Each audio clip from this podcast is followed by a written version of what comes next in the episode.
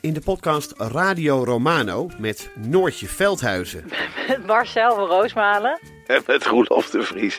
brengen we alle drie elke week een zogenaamde signalering mee. Wat heb jij nou weer bij je? En aan het eind bepalen we wie de winnaar van de week is. Echt een angstcultuur Lege huls die je er bent? Ja, dat gaat eigenlijk altijd onvriendelijk. Luister nu naar Radio Romano bij Podimo. Via podimo.nl slash Radio Romano luister je 30 dagen gratis. Mijn naam is Botte Jellema. Jouw naam is Ipe Driessen. Wij zijn van de Eeuw van de Amateur. De Eeuw van de Amateur is een podcast die gaat over... Alles. Het is een eh, podcast over levenskwesties die je niet kunt googlen. Een soort licht neurotische blik op het leven. Het is een podcast met humor. Jezus. Kijk, een grapje. Die, die vragen durft te stellen en die je ook onbeantwoord durft te laten. Mooi. met een regenboogvlagje. Dat, dat noem je queerbot. Dat het an- een regenboogvlagje, dat klinkt echt als een soort... Eh, ik bedoel, iedereen is welkom. Kom ons luisteren in je favoriete podcast-app.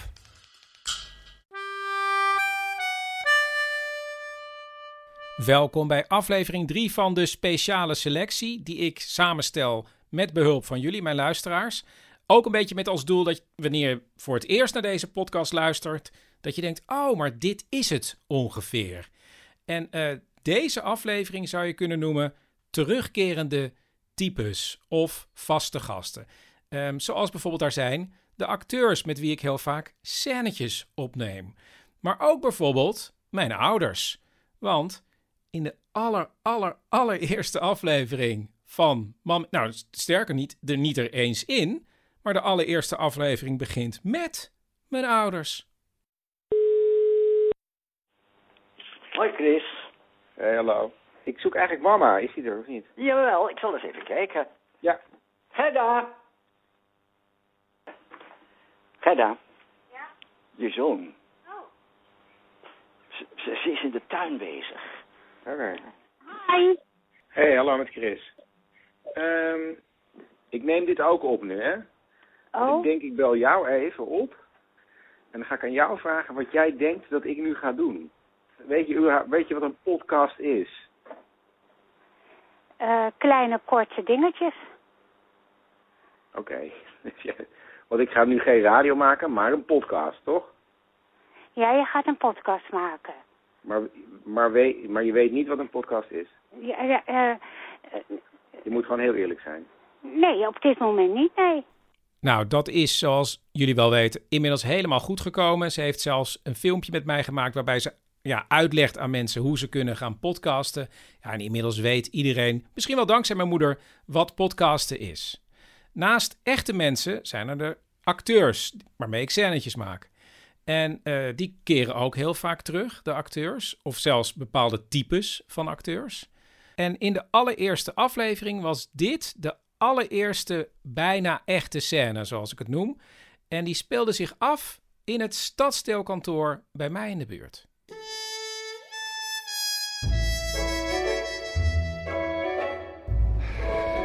Dag mevrouw, hallo. Tanja van Leeuwen. Michel Visser, hallo. Zitten. Gefeliciteerd. Ja, dank u wel, leuk. Ja. Hoe heet de kleine? Nou, daar komt hij. eh Shaquille Embrace. Shaquille? Ja, Embrace. Shaquille Embrace.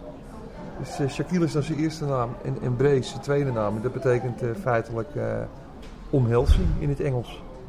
Eh, Mooi dat je iemand omhelst, als het ware. is eh, Embrace. Vonden we een soort eh, gebaar, zeg maar. En dan Visser. Shaquille Embrace Visser En- van zijn achternaam. ja. Dat is iemand die vist. Hoe spel ik zijn, zijn eerste naam? Ja, dat is, ja, ja, dat is Sha Kiel. Met welke letters is dat dan precies? Volgens mij eh, zei ik het met een Q. Want ja, wat ik nu ga invoeren, dat is wel voor de rest van zijn leven, hè? Ja, ja, Dus, ja, eh, ja, ja. Eh, zal ik, vindt u het goed als ik heel even zijn moeder ga bellen? Ja, Oké, zeker. dank u wel. Sorry hoor. Ja, toch hè? Ja. Nee, nee, ja, ik heb het toch goed. Oké, ja, doe het liever. Ja, nee, toch wat ik zei. Dus eh Sha Kiel. Ik, ik google het wel eventjes. Oh ja, nou dan kent u het beste Amerikaanse beroemde rapper. Doen en dan. eh, Search. Kijk eens, kijk, ik heb hem hier al in de namenbank zelf. Mooi. Shaquille. Shaquille, ja, ja, van, van Shaquille O'Neal, denk ik. Oh ja? Nou, mooi hoor. Shaquille, een Arabische naam, betekent aantrekkelijk. Arabisch. Ja. Eh, wacht even, vindt u het goed als ik eh, nog één keer terug ga naar de moeder? Even. Latoy. Het is eh, Marokkaans. Shaquille. Shaquille is een Marokkaanse naam. Dat gaan we Nou. niet doen. Dat gaan we niet doen, Latoy. Nee, de gozer krijgt nooit een baan, man. Ja, het is naar mij, gewoon Michel, naar mij noemen. Naar mijn vader. Oh, jouwe. Oké, ja, dat is goed. Oké, lieve, tot zo. Kussie. Nee, het wordt Bob. Bob en Brace. Bob en Brace, dat is ook, eh, ook mooi, toch? Als maker ben ik ervan overtuigd dat mooie verhalen eigenlijk in de omgeving te vinden zijn. Vandaar dat ik met een rare oranje bus door mijn eigen buurt rijd op zoek naar verhalen. Maar die liggen natuurlijk ook heel dicht in de buurt in je eigen huis. En eh, in aflevering 4, getiteld De Nacht, introduceerde ik eigenlijk voor het eerst eh, mijn gezin.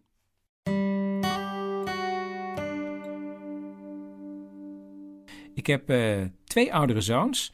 Die zijn de helft van de tijd bij hun moeder en de helft van de tijd eh, bij mij. En ja, die gaan zich eerst even aan jullie voorstellen.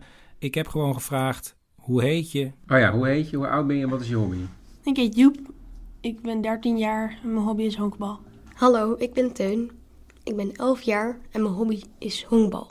En dit is mijn vriendin, die stelde ik dezelfde drie vragen. Ik ben Paulien, ik ben 40 en mijn hobby's zijn lezen, wandelen, tekenen. één hobby. Eén, ehm, eh, en breien. En koken. Ja, en dit is, dit is het zoontje van Pauline en mij, Wiek. En die is bijna één. En nu komen we bijna bij het thema. Maar eerst moet ik mij nog even voorstellen. Ik ben Chris, ik ben 44 en mijn hobby is slapen.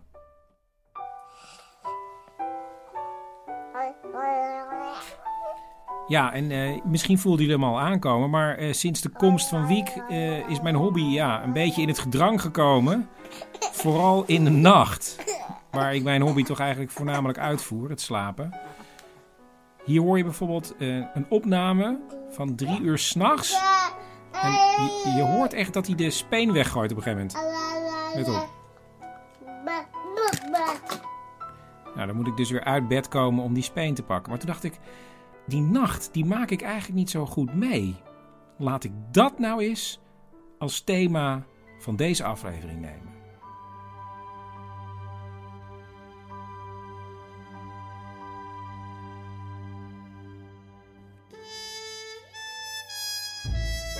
Het is half drie s'nachts als in een van de woontorens langs de rivier een man wordt wakker gebeld. Met Rindert. Ja, met Marja. Oh. Oh. Ik droomde net over jou. Nou, is het weer zover? Ja. En dit keer vond je het per se nodig om met mij naar een heel druk dansfeest te gaan. Terwijl je weet dat ik dat helemaal niet leuk vind. Nee. Nou ja, en, eh, En toen? Eh, en ik zei dus, wat doen we hier in godsnaam? En toen zei je, ach mens, leer toch eens een keer lekker lichamelijk te zijn. Ja, ja, zo leuk was dat helemaal niet hoor. Ja, dat zei jij, ja. Want je zei het expres ook zo hard mogelijk dat iedereen het kon horen. Ook allemaal Brazilianen. Ja. Ja. Maar wij die konden het natuurlijk niet verstaan. Jawel. Het waren allemaal Braziliaanse Nederlanders. En die stonden me allemaal aan te kijken zo van... wat een ontzettend onlichamelijke vrouw is dat.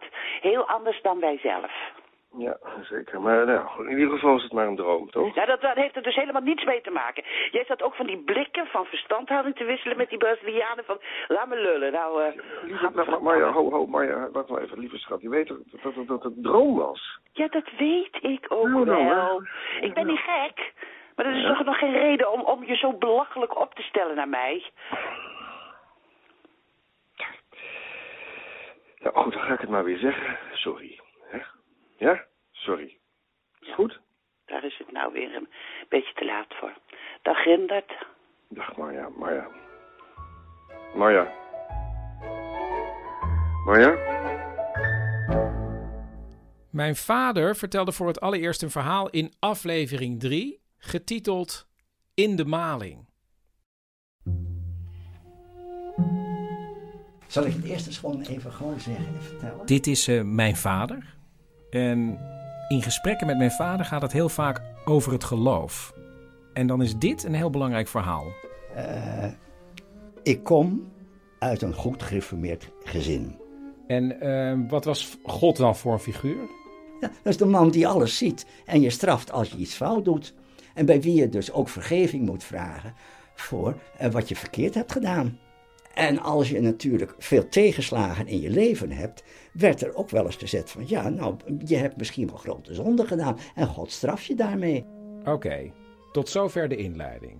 Dan nu het verhaal. En nu ga ik terug naar het jaar 1976. In dat jaar was mijn moeder overleden.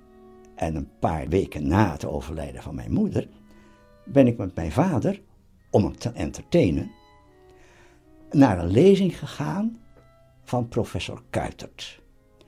Dan moet ik erbij vertellen, professor Kuitert was hoogleraar theologie geweest op de Vrije Universiteit.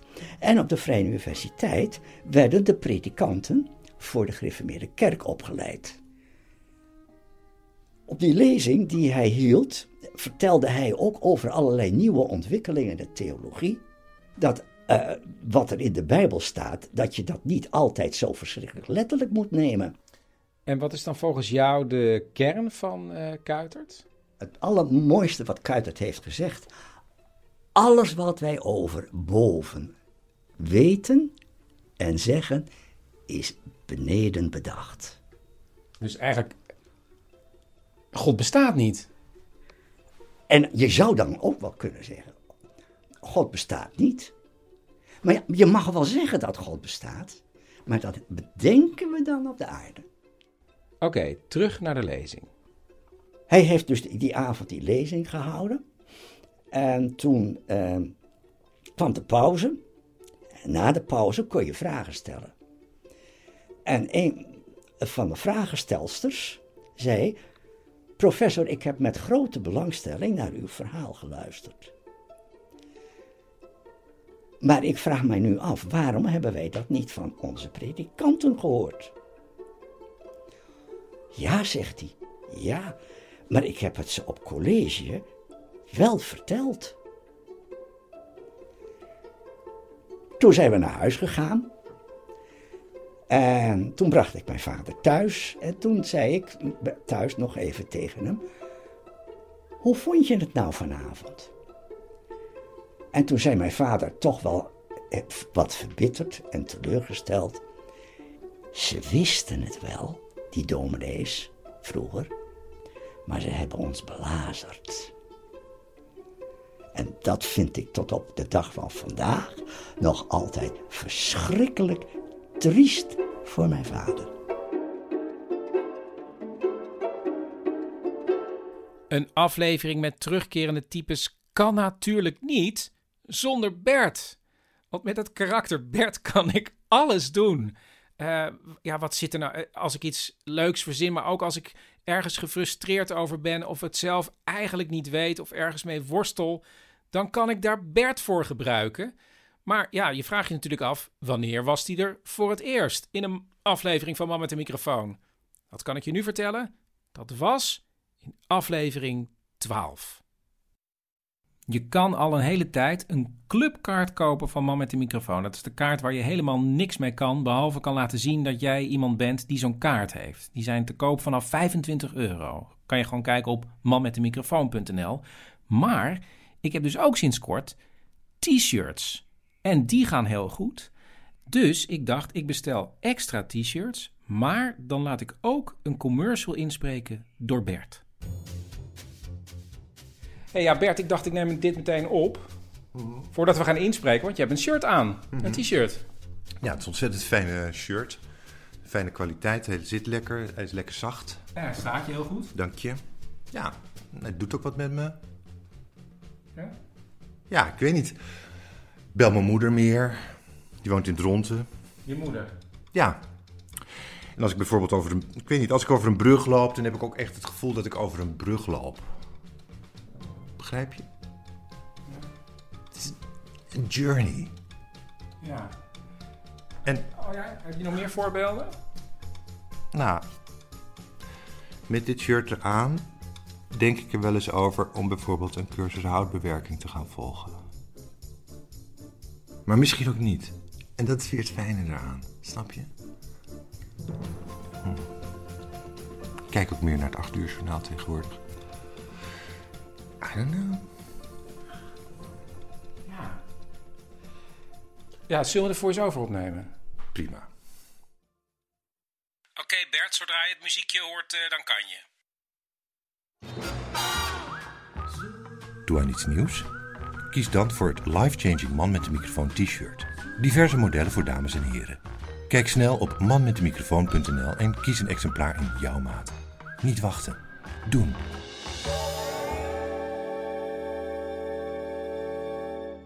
Oké, hij staat erop eh, Bert, dank je. Hm, Ik heb ook een veel betere wifi-ontvangst. Zo twee streepjes erbij. Een bijna echte scène die er volgens velen van jullie absoluut in moest, was die uit aflevering 6 met eh, Lies Visgedijk. En dat was de aflevering dat ik eh, een tijdje doorbracht op een landje in de buurt. Dus ik had ook een scène, of nee, Paulien had een scène geschreven voor Lies Visgedijk. Tussen het spoor en de sportvelden is ook een landje. En daar heeft Eva een plan voor. Ehm, nou, Eva, ja, we staan nu eigenlijk op het terrein waar jij een golfbaan wil beginnen. Ja, ja maar een, een spirituele golfbaan. Vertel. Nou, bij gewoon golf gaat het alleen maar om die bal in het gat te krijgen. Ja, putten? Ja, ja, precies, putten. Maar ja, dat vind ik veel te eenzijdig. Bij spiritueel golf gaat het meer om de reis die je maakt. Hè, van hole 1 naar hole 9. En wat gebeurt er dan precies met je? Ja, ja. En waar staan we dan nu eh, ongeveer? Eh, dit is hole 6. En dan komt hier een vlaggetje. Nee, nee, Wat, wat, nee? wat er dus niet komt is zo'n vlaggetje. Nee. nee, alsof er maar één doel is. Nee, nee, nee. Nee, ja, het is hole 6. Maar je moet dat vooral zien als een plek die je voelt als hole 6. Ja, maar het balletje moet toch ergens in? Ja. Kijk, dan ga je er dus al vanuit dat er een bal is. En dat is verschrikkelijk normatief. Ja. Ja. Ja, maar... Sorry, ik ben hier waarschijnlijk heel oppervlakkig voor, maar als er nou geen vlaggetje is en er is geen bal, Ja. Waarom is het dan nog golf? Nou, het is golf omdat je die reis maakt van hole 1 naar hole 9. Kijk, bij mij is golf niet alleen golf, maar ook golf. Golf. Omdat je meedijnt op de golf van het collectief bewustzijn. Ja, ja. Ja, probeer het maar even anders. Ja, probeer het maar. Maar heb je een eh, club of zo? Mag, mag, dat mag. Ja. Oh, hier. Oh ja, een club. Maar dan moet jij even dit eh, apparaat vasthouden. Ja?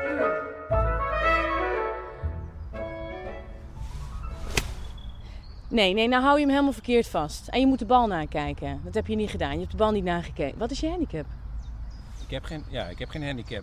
Oh. Ik heb nog nooit gegolfd ook. Oh, ja, bij golf is wel stap 1 dat je weet wat je handicap is. Dat vind ik, maar dat vind ik ook een beetje vreemd. Dat mensen dan totaal onvoorbereid aan iets beginnen. Maar het is toch spiritueel golf? Ja, maar dat betekent dat toch niet dat je er zomaar met de pet naar mag gooien? Oh, nou. Doe nog maar een keer. Sorry. Go ahead. Nee, kom naar achteren. Ja? Maak je breed. Eén hand onder de... Nee, nu is het net alsof je een pollepel vasthoudt. Even opnieuw. Even opnieuw. Ja. Oké, en concentreer je. Go. Nee, je kijkt hem weer niet na. Je kijkt de bal niet na. Oh, wanneer gaat het, wanneer gaat het open? dat weet ik nog niet. Wanneer het goed voelt. In de podcast, en ja, inmiddels en sowieso in mijn hele leven, is Paulien natuurlijk super belangrijk. Maar ze kreeg pas een grotere rol tijdens de eerste lockdown, toen ik elke dag uitzond. Maar in aflevering 8 had ze voor het eerst een langer verhaal. En dat was de aflevering die was getiteld De Amerikanen. Omdat Trump had net gewonnen. En ja, ik doe eigenlijk altijd iets tijdloos, maar ik, ja, ik moest toch ook iets met Amerika doen. En toen had Paulien een goed verhaal. En toen ik het nu weer eh, beluisterde, toen dacht ik, hè, maar dat resoneert eigenlijk ook wel weer met deze tijden van corona. Nou, luister maar. Voor mij destijds was een groot deel van Amerika was toch wel gewoon Twin Peaks. Want ja, nou ja, sorry. Gaan we het hele Twin Peaks Ja, maar- verhaal doen? Nou, maar jij draait meteen je jij stelt een vraag, je draait meteen je ogen weg van Twin Peaks, begint er over Twin Peaks. Maar ik vond dat gewoon super belangrijk. Nee, maar ik, Ik denk had- voordat we het hele, hele verhaal van Twin Nee, Peaks ga ik helemaal Oh, niet. zeggen. Nou ja, goed, je hebt aflevering 1. ja, maar jij vond Twin Peaks gewoon heel gaaf en dat gevoel wilde je najagen. Ja. Ja. En daarom ging je studeren in Amerika. Nou, ik had ook nog, natuurlijk wel, ook nog wel wat boekjes gelezen en zo van Amerikaanse schrijvers. Ik was bijvoorbeeld ook best wel fan van. Nou ja, in het kort gaat ze dus studeren in Boston. En het punt was dat je eh, met z'n tweeën op één kamer moest. Dat is heel gebruikelijk bij Amerikaanse universiteiten. Dus je hebt een roommate. Eh, zij was gewoon Amerikaans, maar zeg maar Italiaans-Amerikaans.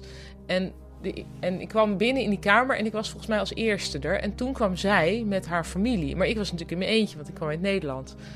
En ik had gewoon één rugzak bij me en dat was het. En zij komt binnen met haar moeder. En die moeder die ging mij meteen heel erg omhelzen. En toen dacht ik, oh ja, dit lijkt me heel Amerikaans. Dus ik van ook omhelzen van, hé, hey, te gek. Terwijl ik had die vrouw nooit gezien. En ehm, nou, meisje, dat meisje was best aardig. Eh, nou, dat ging op zich een tijdje goed. Maar toen bleek, na verloop van tijd, dat zij af en toe rookte in de kamer. En dat vond ik niet oké, aangezien je ook moest aangeven of je rookte of niet. En ik had natuurlijk gezegd, ik rook niet. Toen bleek dat zij had gezegd, ik rook niet, maar meer als een soort intentieverklaring. Maar zo werkt het niet.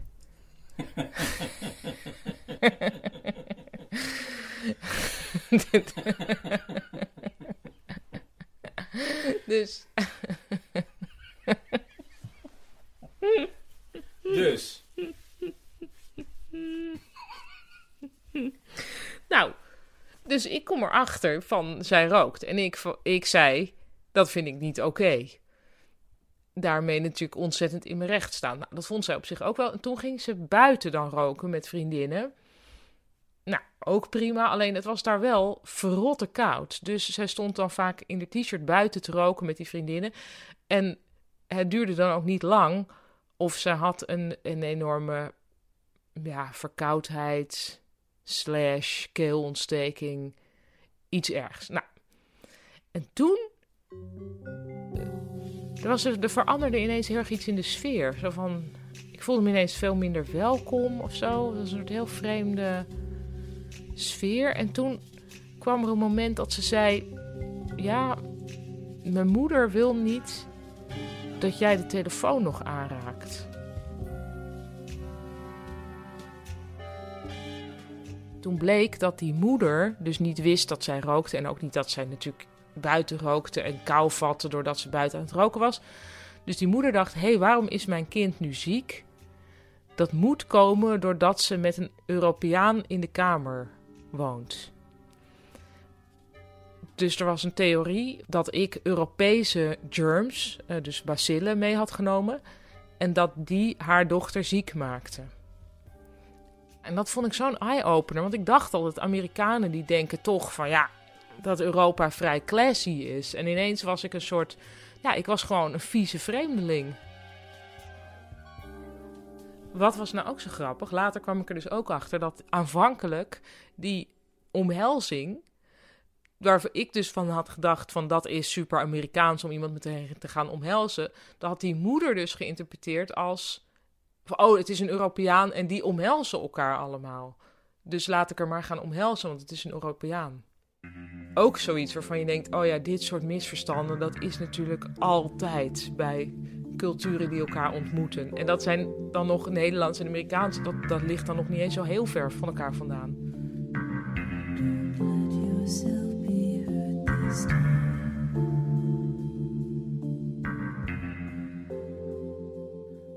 Acteur Diederik Ebbingen, die in de allereerste scène zat van Man met de microfoon. Daarvan weet ik dat hij ook een hele goede kakker in huis heeft. Dus ik heb ooit het karakter Pauw van Wieldrecht verzonnen. En dat deed hij zo goed dat ik daar vervolgens meerdere scènetjes voor kon schrijven. Zoals deze in de aflevering over verkopen. In zijn chique kantoor langs de rivier word ik ontvangen door de heer Pauw van Wieldrecht. Ja, ik ben eigenlijk gekomen omdat u aan de telefoon zei van... ja, ver- ik heb wel iets met verkopen. Zeker, eh, Chris. Eh, verkopen, zeg ik altijd, eh, is een ritueel. Ehm, hier. Wat denk je bijvoorbeeld dat ik hiervoor betaald heb, Chris? Ja, oh ja, het is radio, want u pakt nu een houten beeldje... van een bloot mannetje met een hele grote... Ja, ja, een eh, vruchtbaarheidssymbool als het ware. Vandaar die grote houten pritstift eh, die eraan vast zit. Je ziet ook dat de verhoudingen niet helemaal kloppen, maar dat maakt het ook juist zo authentiek en zo leuk. Weet je, wat? het is laag primitief Afrikaan. Snap je? Maar ze zitten er even goed een paar uur op te gutsen, hè, op zo'n ding. Dat is ongelooflijk. Maar eh, het verkoopt hier als een dolle. Het is ook niet echt hout. Het is een soort van wortel of zo. Maar het is een commercieel succes. Dus u heeft er heel veel van gekocht. Nou ja, een half eh, containertje per jaar moet je ongeveer aan denken. Zo vlak voor de feestdagen. Dat trekt dan over die oceaan heen. En eh, ja, dan zitten ze wel, schrikken ze wel eventjes hoor. Zeker de eerste keer, zo'n dorpje. Die zitten dan met het hele dorp zo tegen die deadline aan te gutsen. Santa's Little Helpers. Maar ze vragen er dus niet heel veel voor. Nou, dat is het spel. Dat is precies het spel waar ik over belde, weet je wel. Het gaat erover aantrekken, afstoten. En zo'n opperhoofd die begint al met 6, 7 euro het stuk. Is krankzinnig natuurlijk. Maar dan willen ze ook niet dat je dat betaalt. Hè. Ze willen respect voor je hebben. Dus het is een kwestie van de lange adem. Je moet doorgaan tot het gaatje. En afdingen, Chris, is Ja, weet ik niet. afdwingen. Gratis. Wat bedoelt u? Wat kost dit? Oh, eh, een euro per stuk? 13 cent. Wat? ja, 13 cent. Lachen? Ja, en dan verkoopt u het weer hier waar? Ja, waar eigenlijk? in een galerie. En dan zet ik het een beetje mooi neer. Een paar maar, niet te veel, weet je wel. Lampje erop. Het is heel belangrijk bij verkoop. Presentatie, Chris. En kijk, als je hem zo ziet, hè, zoals Ja. ik hem nu hier in mijn handen heb, dan kan je er denk ik, nou, wat zal het zijn? 40, hooguit 50 euro voor vragen.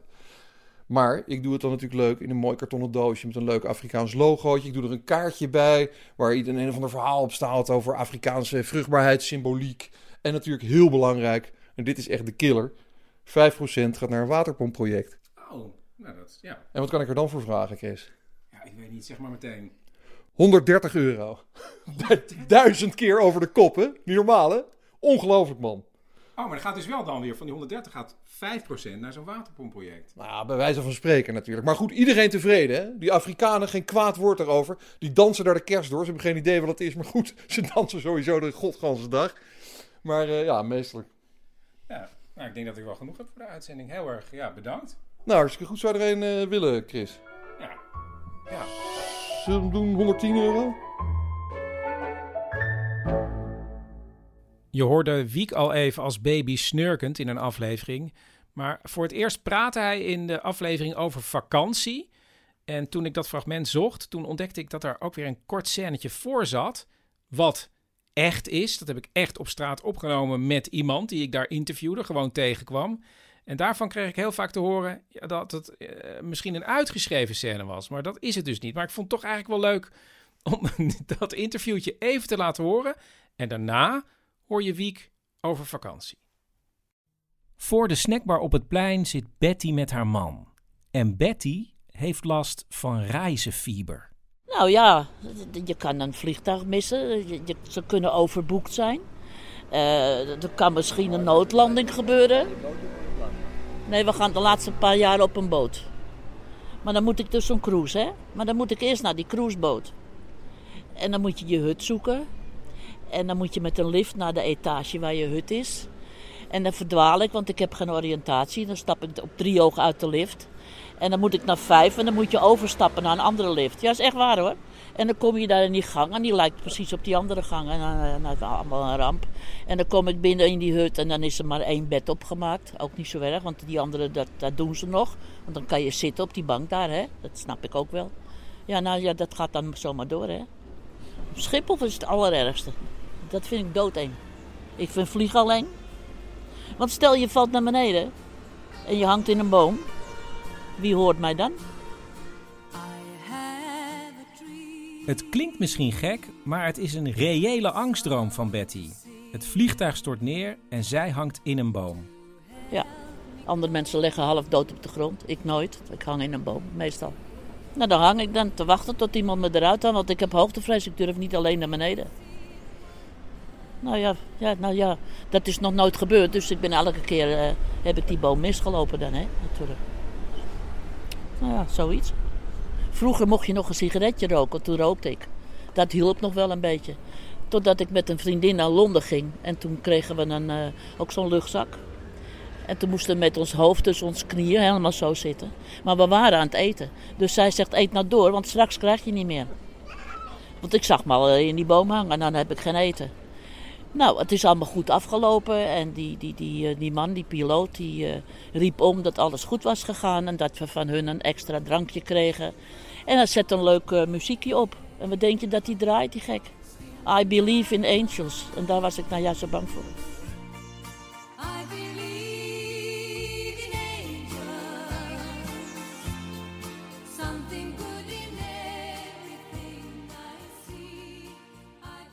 We kijken natuurlijk allemaal op onze eigen manier terug op een vakantie. Maar het is wel raar als iemand die vakantie heel anders beleefd heeft dan jezelf. Neem nou mijn driejarige zoontje Wiek over onze vakantie van vorig jaar in Engeland. Ehm, ik was wel een keer in Engeland geweest. Oh, en hoe was dat? Fijn, maar er waren ook draken. En die heb ik verslagen. Want het ging er bijna mijn moeder opeten. En ik telkens een draak verslagen die mijn moeder ging eten. Dat is gebeurd op vakantie. Ja. Wat En is dan- dan... vakantie dan? Ja, dat was eigenlijk ook wel een beetje enge vakantie.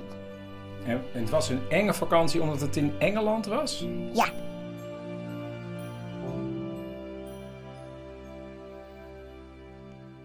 Ja, ik kan het eigenlijk iedereen aanraden om af en toe gewoon geluidsopnames van je kinderen te maken. Want je kan, als ik dat nu luister van Wiek door de jaren heen, dan zie je hem helemaal ontwikkelen in zijn spraak. En eh, vorig jaar, tijdens de eerste lockdownperiode, heeft Wiek zelfs zijn eigen rubriek gekregen, een weetje van Wiek. Dat komt waarschijnlijk wel in, ja natuurlijk komt dat in de compilatie van de lockdown afleveringen. Maar ook daarna bleef Wiek terugkeren. Zoals in de aflevering waarin ik verhalen zocht van mensen die iets doms deden. Vanaf het moment dat ik weer begon met mijn eh, podcast, zag ik dat Wiek aan het denken was hoe hij weer in de podcast terecht zou kunnen komen met een weetje of een ander verhaal. En gelukkig deed hij ook iets heel doms afgelopen week. Hij viel van een speelhuisje op het schoolplein op zijn kin. Echt een hele grote schaafwond. Een soort bult ook daaronder. En eh, dus wil hij daar graag over geïnterviewd worden. En eh, ja, je zult het merken, hij zit nu, hij is vijf, in een eh, bepaalde fase. Ehm, Streetje, streetje, streetje, streetje, streetje, streetje, streetje. gaan we nog een keer opnemen? Nee, die moet je in de podcast doen. Ik ook. Of Streetje, streetje, Ja, moet dat in de podcast? Ja. Oké, Dan moet je dat opeens doen, hè? Oké. Opeens in een verhaal of zo. Gewoon ergens in een verhaal. Het mag ook in mijn verhaal. Maar in andere mensen verhaal moet het ook misschien komen. Maar- Opeens scheetje, scheetje, scheetje. Ja, opeens. Wiek. Oh ja, en dan op een andere moet dan drol drol. En op een andere moet dan plas plas. Drol drol. Oh, hij moet nog aan toch? Hij staat aan. Drol drol drol. En nu komt plas. Plas plas plas. Oké, nou, Wiek, let op. Ik verzamel nu even verhaaltjes over mensen die een beetje dom waren. Ja. Maar kun je vertellen hoe je er nu uitziet? Wat is er gebeurd met je kin? Ja, mijn kin. Waardoor dat komt. Het was een beetje gek. Ik speelde tikkertje. Ik zag de jongen. Ik zei veel waar ik achteraan ging. Ik probeerde hem te tikken. Hij ging naar boven, ik ging omhoog. Maar ik- nu komt het om me. Ik wilde de andere pakken. Maar ik liet per ongeluk allebei mijn handen los. En ik viel keihard meteen boem op mijn rug. En toen was het grappige gedeelte. Twee meisjes keken me gewoon aan. Van Huuk, er valt een kind uit het huisje. Dat was wel grappig.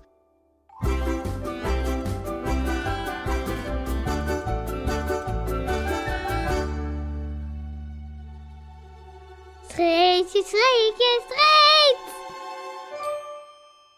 Zonen Joep en Teun zijn inmiddels 19 en 17. En afgelopen jaar zaten ze in de aflevering die over theater ging.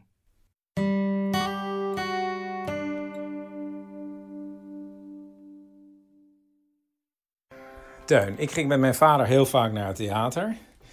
Cabaretvoorstellingen. en ik moest altijd heel erg lachen om mijn vader. Omdat hij altijd, omdat hij altijd heel hard lachte op wat ik dacht foute momenten waren. Oh ja, ja dat, heb, ja, dat heb jij ook.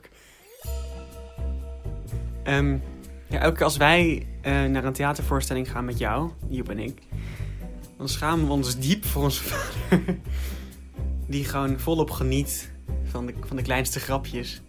Want volgens mij geniet je juist van die eh, subtiele dingen. Ehm, ja, en dan ga je heel hard lachen. Dat is, eh, dat is wel leuk. En wat denk jij dan? Huh? Nou, ik, ik, ik, ik vind het wel fijn dat je geniet. maar Joep, die kan zich er heel erg aan ergeren, geloof ik. Dan wordt hij echt na de voorstelling van... Chris, waarom moest je weer zo hard lachen?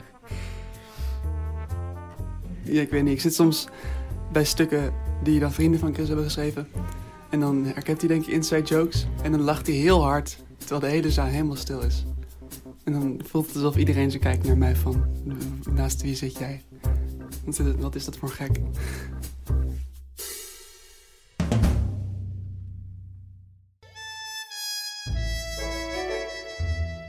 In de nieuwbouwwijk, aan de andere kant van de brug, heeft een moeder zojuist haar zoon opgebeld. Ja, hallo, mam. Druk ik nou weer op? Ja, mam, hallo? Hé, hey, hallo, Mama. ben jij dat? Ben Ja. jij dat, hè? Ja, je Ah. had, je had me al gebeld, toch? Nee, maar, maar ik, ik heb toch niet op het groene knopje gedrukt? Nou, waarschijnlijk wel. Nou, dat lijkt me toch sterk, want ik dacht nog eerst het nummer intoetsen en dan op het groene knopje drukken. Ja, dat is normaal ook een goede volgorde, maar we zullen Ja. waarschijnlijk nooit achterkomen hoe het, eh, hoe het echt zit. Hè? Nee, nee. Ja, ik weet het niet. Nou ja, Nee. eh, waar ik voor belde, ik, Ja. eh, ik word natuurlijk 75, hè? Ja, ja, jubeljaar, ja. Ja, een jubeljaar. En eh nu hoorde ik van tante Jo dat Maurits Ja. voor haar een surprise party had georganiseerd. Oh. En nou wou ik even tegen jou zeggen, dat wil ik dus niet. Nee, nou, wees niet bang, mam, want eh, dat doen we dus ook niet. Oh, gelukkig. Ja. Ja, ik, ik denk dat ik me dood zou schrikken. En, en eh, zo direct nodigen jullie nog allemaal mensen uit waar ik helemaal geen zin in heb. Nee, Zoals de. Ageet en, en, en die oude buren. je Ja, nee, Dus dat ja. dachten wij ook, dus we, we organiseren niks, hè? Eh, het is toch ook Ja. zomaar een moment, toch? Zo'n verjaardag? Ja, Dat precies, ook? daarom. Ja, ja, Daarom? ja, ja, ja, ja, zeker. Ja, nou, Je zou het wel zeggen, hè? Als je stiekem toch een surprise party zou geven, toch? Nou, dan, eh, dan, eh, dan zou het toch geen surprise party meer zijn? Toch? Hè? Dus je echt geloven kun je me natuurlijk niet. Dus jullie gaan wel een surprise party organiseren, maar dat wil ik niet. Nee, man, dat doen we ook niet. Echt niet. Ja, ja. Ja, Nee. ja. We organiseren geen surprise party voor je, maar ik zou alleen maar willen zeggen dat als we wel een surprise party zouden organiseren, dan zouden we het natuurlijk niet kunnen vertellen aan jou. Hè? Want, Ja, maar, maar hoe weet ik dan of jullie een surprise party organiseren? Nou, eh, ja, kijk, eh, misschien eh, moet je 75 worden om uiteindelijk eens een keertje te accepteren dat je niet alles in het leven kunt weten van tevoren. Hè? Dat er soms ook mysteries zijn, dat sommige dingen een beetje onweetbaar zijn in het leven. Hè, man? Ik, ik ben vooral 75 geworden om me met dit soort dingen helemaal niet meer bezig te hoeven houden. En ik ben trouwens ook al helemaal niet lekker. Hm? Wat zei je? Ik ben helemaal niet lekker. Ook nog. Nee, het gaat ontzettend rond ook, ja. Ja, Ik wil dus geen surprise party, ook niet als verrassing. nee. Nou, ik eh, zal het opschrijven dat je geen surprise party wil, ook niet als verrassing. Ja? En als jullie het toch doen, dan zeg ik nu alvast, dat vind ik niet leuk. En dat ga Nee. ik het ook niet ter plekke doen alsof ik het het leuk vind. Nee, dat is helemaal goed, man. Ja? Prima. Oké, nou, dag lievertje. Ja, dag mam. Doeg. Dag, liefs. Jo, liefst, doeg.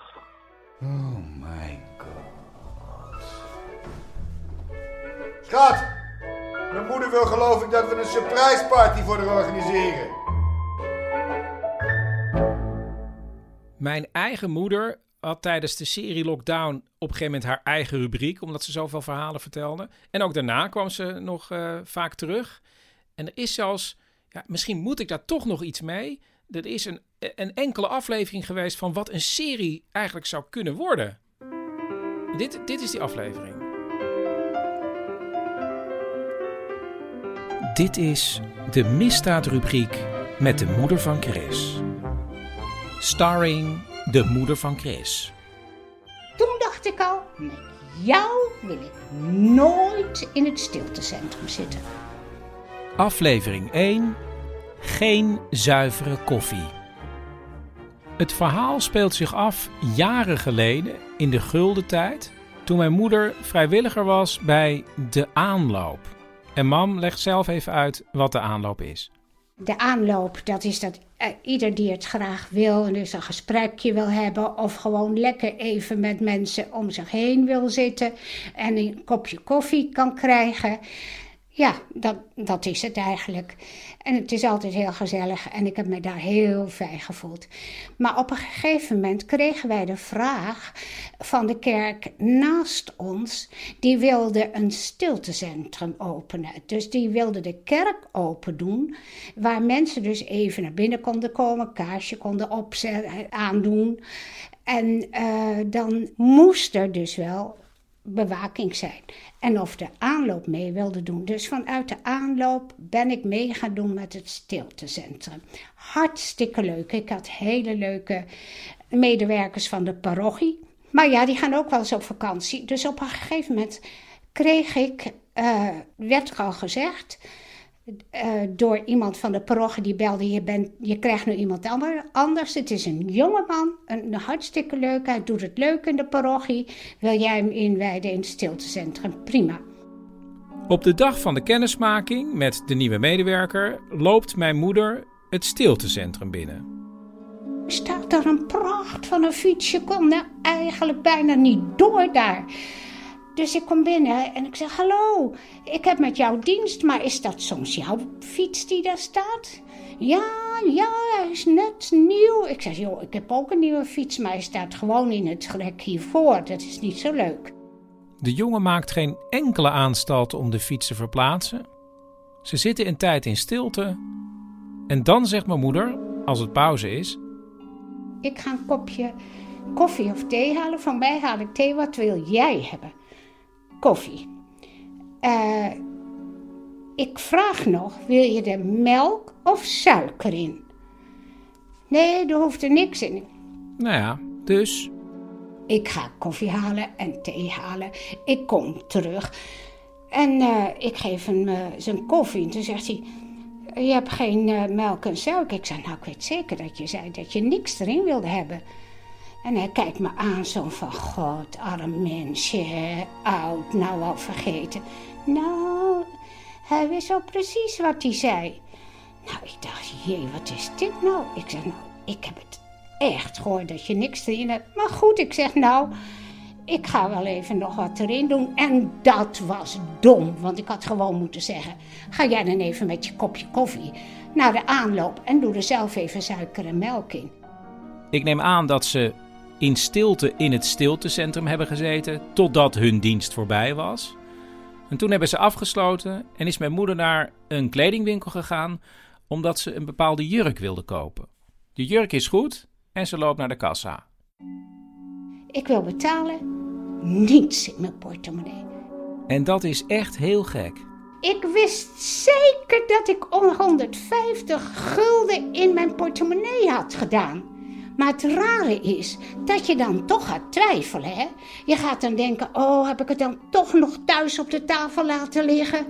Maar die twijfel gaat snel weg als ze denkt aan het feit dat haar tas onbeheerd is achtergebleven bij de jonge parochiaan toen ze koffie ging halen. En ze denkt ook terug aan de manier waarop hij naar haar keek toen hij er weer terugstuurde voor suiker en melk. Het is heel raar, die blik. En toen dacht ik al, met jou wil ik nooit in het stiltecentrum zitten. Goed, ik loop door het winkelcentrum, kom iemand van de aanloop tegen en ik vertel dit verhaal. Ik zeg, ik weet toch haast zo zeker dat ik uh, dat geld in mijn portemonnee had. Maar ja, wie hoe bewijs je dat? Word ik vrijdag gebeld door de parochie en die zegt: Ja, ik moet iets heel ergs vertellen. Maar de jonge man met wie jij hebt gezeten, heeft heel veel geld gestolen uit onze parochie. De jonge parochiaan wordt opgepakt. En dan verdwijnt het verhaal naar de achtergrond. Na een hele lange tijd komt iemand van de parochie naar me toe, terwijl ik ook dienst heb in het stiltecentrum. Gerre, ik wil je zeggen, weet je nog dat van jou 150 gulden was gestolen? Want achteraf wist waar zeker dat hij dat ook had gedaan. En dat de fiets die in het halletje werd neergezet waarschijnlijk gestolen was. Moest niemand zien. Hij is veroordeeld. Maar er zijn natuurlijk onopgeloste zaken die ze dan ook nagaan. En één onopgeloste zaak, dat ging naar hem toe. En dat was een moord. Ja, en uh, dan weet ik niet meer zeker, maar het, het verhaal gaat dat uh, een vrouwenhoofd onder een tegel heeft gelegen en dat het van hem kwam. Dus ik heb met de moordenaar dienst gedaan in het stiltecentrum.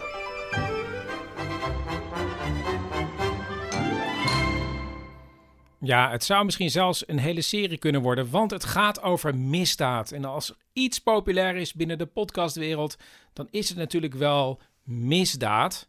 En uh, ja, ik vind het dan ook wel grappig om daar iets mee te doen. En dan kan ik dan in de figuur van Bert allemaal kwijt. Bijvoorbeeld in de aflevering. Nou ja, dat hoor je wel hoe die heet. Welkom bij aflevering 25 van Man met de microfoon. Uh, echte en weer bijna echte verhalen rond een thema. En dit keer ben ik met mijn bus de buurt ingereden. En ben ik verhalen gaan verzamelen rond het thema Dat mag niet. Hebben mensen ooit dingen gedaan die niet mochten? Of zijn ze bijvoorbeeld de dupe geworden van andere mensen die dingen deden die niet mochten? Nou, kortom, een heel. Oh, wacht even hoor. Bert. Het gaat niet goed, Chris. Gaat niet goed? Hoezo niet? Ja, kom maar langs, dan leg ik het je wel even uit. Ja, maar ik zit net mijn intro uh, in te spreken. Nou, oké. Okay. Ik kom wel even langs.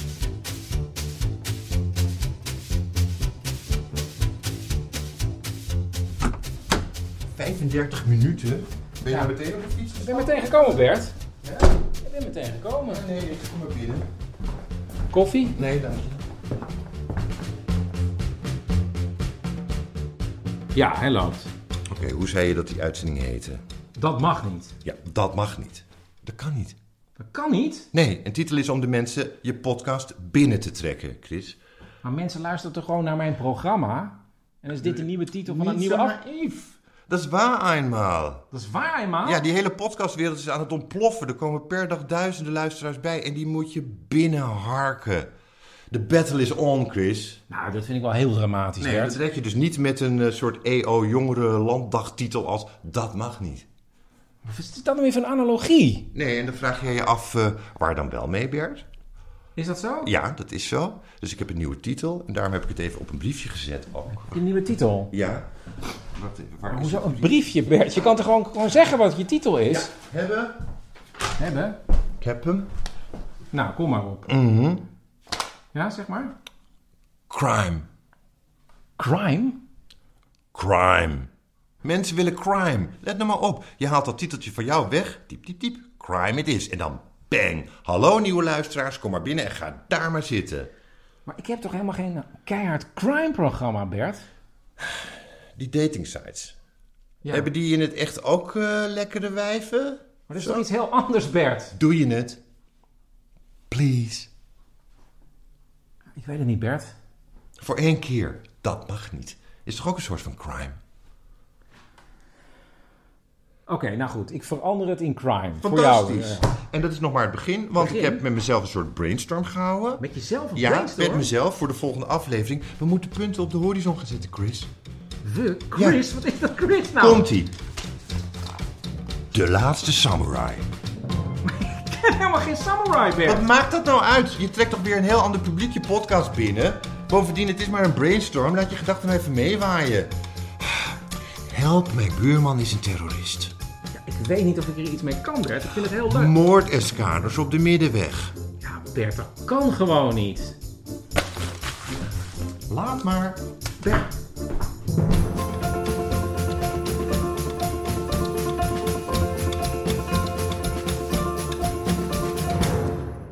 En gek genoeg, of nou ja, eigenlijk niet gek genoeg, een van de meest gedownloade afleveringen van Man met de microfoon is inderdaad de aflevering getiteld Crime.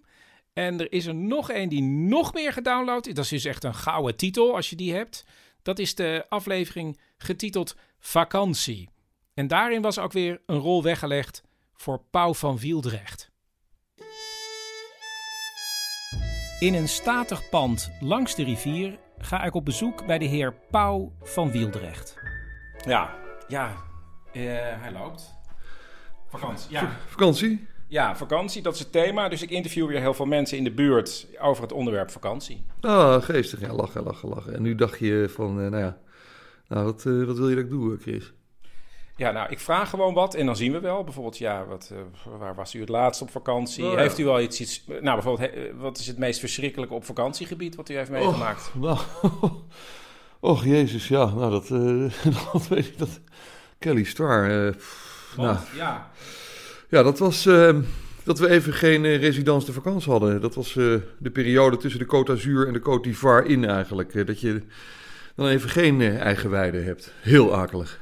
want? Ja, paniek. eh, je wordt toch min of meer in een hotel ingedwongen. En eh, je probeert de sterren nog een beetje hoog te houden. Maar het is natuurlijk armoedroef. Dat begrijp je natuurlijk wel. Eh, met z'n allen in dezelfde ruimte eten. Zwembadje delen.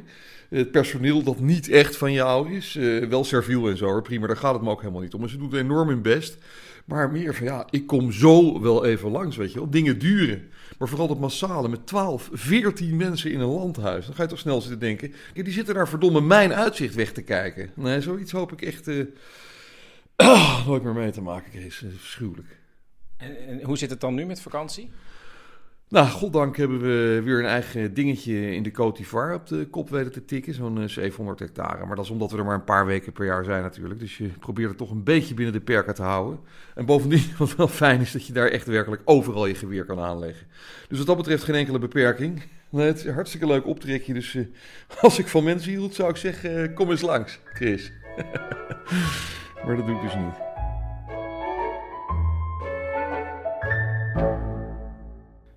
Het afgelopen jaar heb ik me verdiept in de Canarieboekjes. En het allereerste boekje wat ik gebruikte was eh, getiteld Leverhulm. En het was eigenlijk een biografie van de man achter de Sunlight fabrieken wereldwijd. En er bleek ook een Nederlandse Sunlight fabriek te zijn. En ik vond een, een werknemer die daar ooit gewerkt had. Dat is Dirk. En Dirk kwam na die eerste aflevering nog heel vaak terug met verhalen. Maar het begon dus met dit verhaal. Op internet zie ik onder een pagina over de Sunlight zeepfabriek in Vlaardingen een reactie van Dirk, die een aantal jaren als verpakkingsmachinemonteur gewerkt heeft in de fabriek. En via die site over ja, historisch Vlaardings nieuws kom ik in contact met Dirk. Wacht eens, ik, ik ga nu ook trouwens opnemen. Dan, is dat goed? Ja, dat is goed. Ik bedoel, eh, ik word niet zo vaak gebeld. Daarom dacht ik, ik bel Dirk even. Ja, hij is goed. Dirk begon ooit als jong jongetje te werken bij een koperslagerij. Daarna heeft hij een tijdje gevaren. En voordat hij bij Sunlight terecht kwam, werkte hij als machinemonteur in een snoepfabriek. Dat vond hij niet zo leuk. Ja, en ja, hoe is hij eigenlijk toen bij Sunlight terechtgekomen? Nou, daar heb ik gewoon gesolliciteerd, net als iedereen. Maar ik was te oud. Want ik ging er pas op mijn 21ste werken. 21 en te oud? Ja, want ik had geen B-metaldiploma. Kan je dat voorstellen? Ja, ja. En toen? Toen zei ze, als hij dat binnen een jaar haalt, dan kom je in vaste dienst. Ik zei, nou, dat doe ik wel. En dus heeft Dirk een jaar lang in een draaierij gewerkt om te leren tussen andere jongens. Die waren misschien nog net 14 jaar, hè. En, en ik stond daar met mijn 21ste jaar tussen. En dan moest hij dus werkstukjes maken. En wat heb je allemaal gemaakt? Eh, van alles. eh bankschroefjes. eh, ja, mooi strak werk leveren. Schuifmaat bij wijze van spreken. En, al die soort dingen, die moest hij dan maken. Ik had natuurlijk al werkplaatservaring. Dus voor mij was het eigenlijk een peulenschilletje. Ik had al jaren niet anders gedaan. Ik kan me voorstellen dat als je in een snoepfabriek hebt gewerkt en dan opeens in een zeepfabriek, hoe, hoe is die geur dan? Nou, in sommige afdelingen was het een rotlucht. Als hij, de, de, als hij in de, hoe heet het, in de luxe toilet, dat waren natuurlijk lekkere zeepies die ze daar draaiden. Echt waar je dus je eigen mee was thuis, zeg maar. Ja. Dat had je, dat, die werden daar gemaakt, dus daar zat echte parfum in. Maar als je die gewone blokken zeep had, hè, die uh, dat groene spul, wat je dan, uh, wat de vrouwen in zo'n ding moesten klop, kloppen in, de, in een emmer heet water. Nou, dat was wel een wege lucht, want er zag geen luchtje aan, hè. Naast de zeeptabletten van Lux en Sun maakten ze daar in de fabriek ook uh, de zeeppoeders Radion en Rinzo en het schuurmiddel Vim. En één keer in de maand kreeg elke werknemer iets mee naar huis. Maar er was dan een witte doos met een R erop. Hè, van radio. Je kon nooit die dingen meenemen die ze in de fabriek maakten. Snap je? Als jij een groot stuk zeep in je kast had, want ze gingen gewoon rustig de kasten langs, hè, in de kleedruimte. En dan gingen ze al die kasten openmaken of er niks lag wat je gejat had. En ik heb wel meegemaakt dat iemand die had uh, twee uh, van die drie van die buisjes havensteviger uh, meegenomen, die blauwe buisjes, op zijn kaartje. Nou, die kon gelijk inpakken. Ja, ja, het was dus ook wel echt heel streng. Ja, ja, je kon nooit zeggen. Ze hadden wel van die hele kleine stukjes zeep, hè? Van die, net als in een hotel, zeg maar. Dat mocht je er één van in je kastje hebben. De fabriek was dus eigenlijk nog steeds in de geest van de oorspronkelijke heer Lever, zoals een strenge vader. Maar ja, zoals ik al eerder vertelde, de, de fabriek had daar ook allemaal uh, faciliteiten voor de werknemers. Ook nog in de jaren 60. Ze hadden een paar eigen flats. Hè. Daar woonden alleen maar uh, Sunlight-personeel in Vlaardingen. En zeiden jullie Sunlight of Sunlicht? Nou, wij zijn gewoon uh, Sunlicht. Ja, ik werk bij de Sunlicht. Ja, dat zei iedereen. We waren geen kakkers, hè. Wij waren, wij waren gewoon mensen die moesten werken. Dus wij zeiden gewoon uh, Sunlicht. En uh, ja, dat, ik, ik weet niet anders of iedereen zei dat. Dirk herinnert zich ook nog de bijzonder goede kantine. Je hoeft eigenlijk geen brood en uh, niks mee te nemen. Ze hadden gewoon heel goed eten daar. Ja, ja, echt wel. wel ja, nee. En voor weinig, hè. Dat was uh, ook zoiets, voor weinig. En er waren nog sportvelden? Ja, ik, uh, ik heb jarenlang aan, bij de voetbal gezeten daar. En ik heb jarenlang aan toneel gedaan. Dat hadden ze ook. Nou, ik had meestal de geheimporumrollen, sorry, maar... Ja? Dat vond ik ook leuk. Dat vond ik ook leuk. Een beetje... Ja, een beetje dikker aanzetten als dat de bedoeling was. En dat vonden ze altijd uh, prachtig als ze samen lachten. Ja, en dan was er ook nog een bedrijfsvereniging die bijvoorbeeld bingo-avonden organiseerde. Er werd dus van alles gedaan voor de gemeenschapszin. Het was dus eigenlijk een heel klein, beschermd eigen wereldje. Het, het, het was soms een vervelend wereldje. Oh, want? Want, nou vertel ik eventjes gewoon even tussendoor. Dan ken je een beetje de feeling. Ik was een keer, had ik griep. Nou, dan moet je dus thuis blijven van de dokter. Hè. Dat, je weet hoe dat gaat. Vroeger was dat, er kwam er dan zo'n vent eens kijken. Hè. Die uh, zei van, uh, nou, uh, wordt het weer eens niet tijd, hè. Dan zei ik, ja, dat mag, niet nog, mag nog niet van de dokter, want ik ben net een beetje beter, maar ik mag nou een beetje gaan wandelen, hè. Dan liep ik daarnaast langs dat flat, of ik fietste langs dat flat, dat ik een beetje wesselig ging halen, waar al die lui woonden van de Sunlight.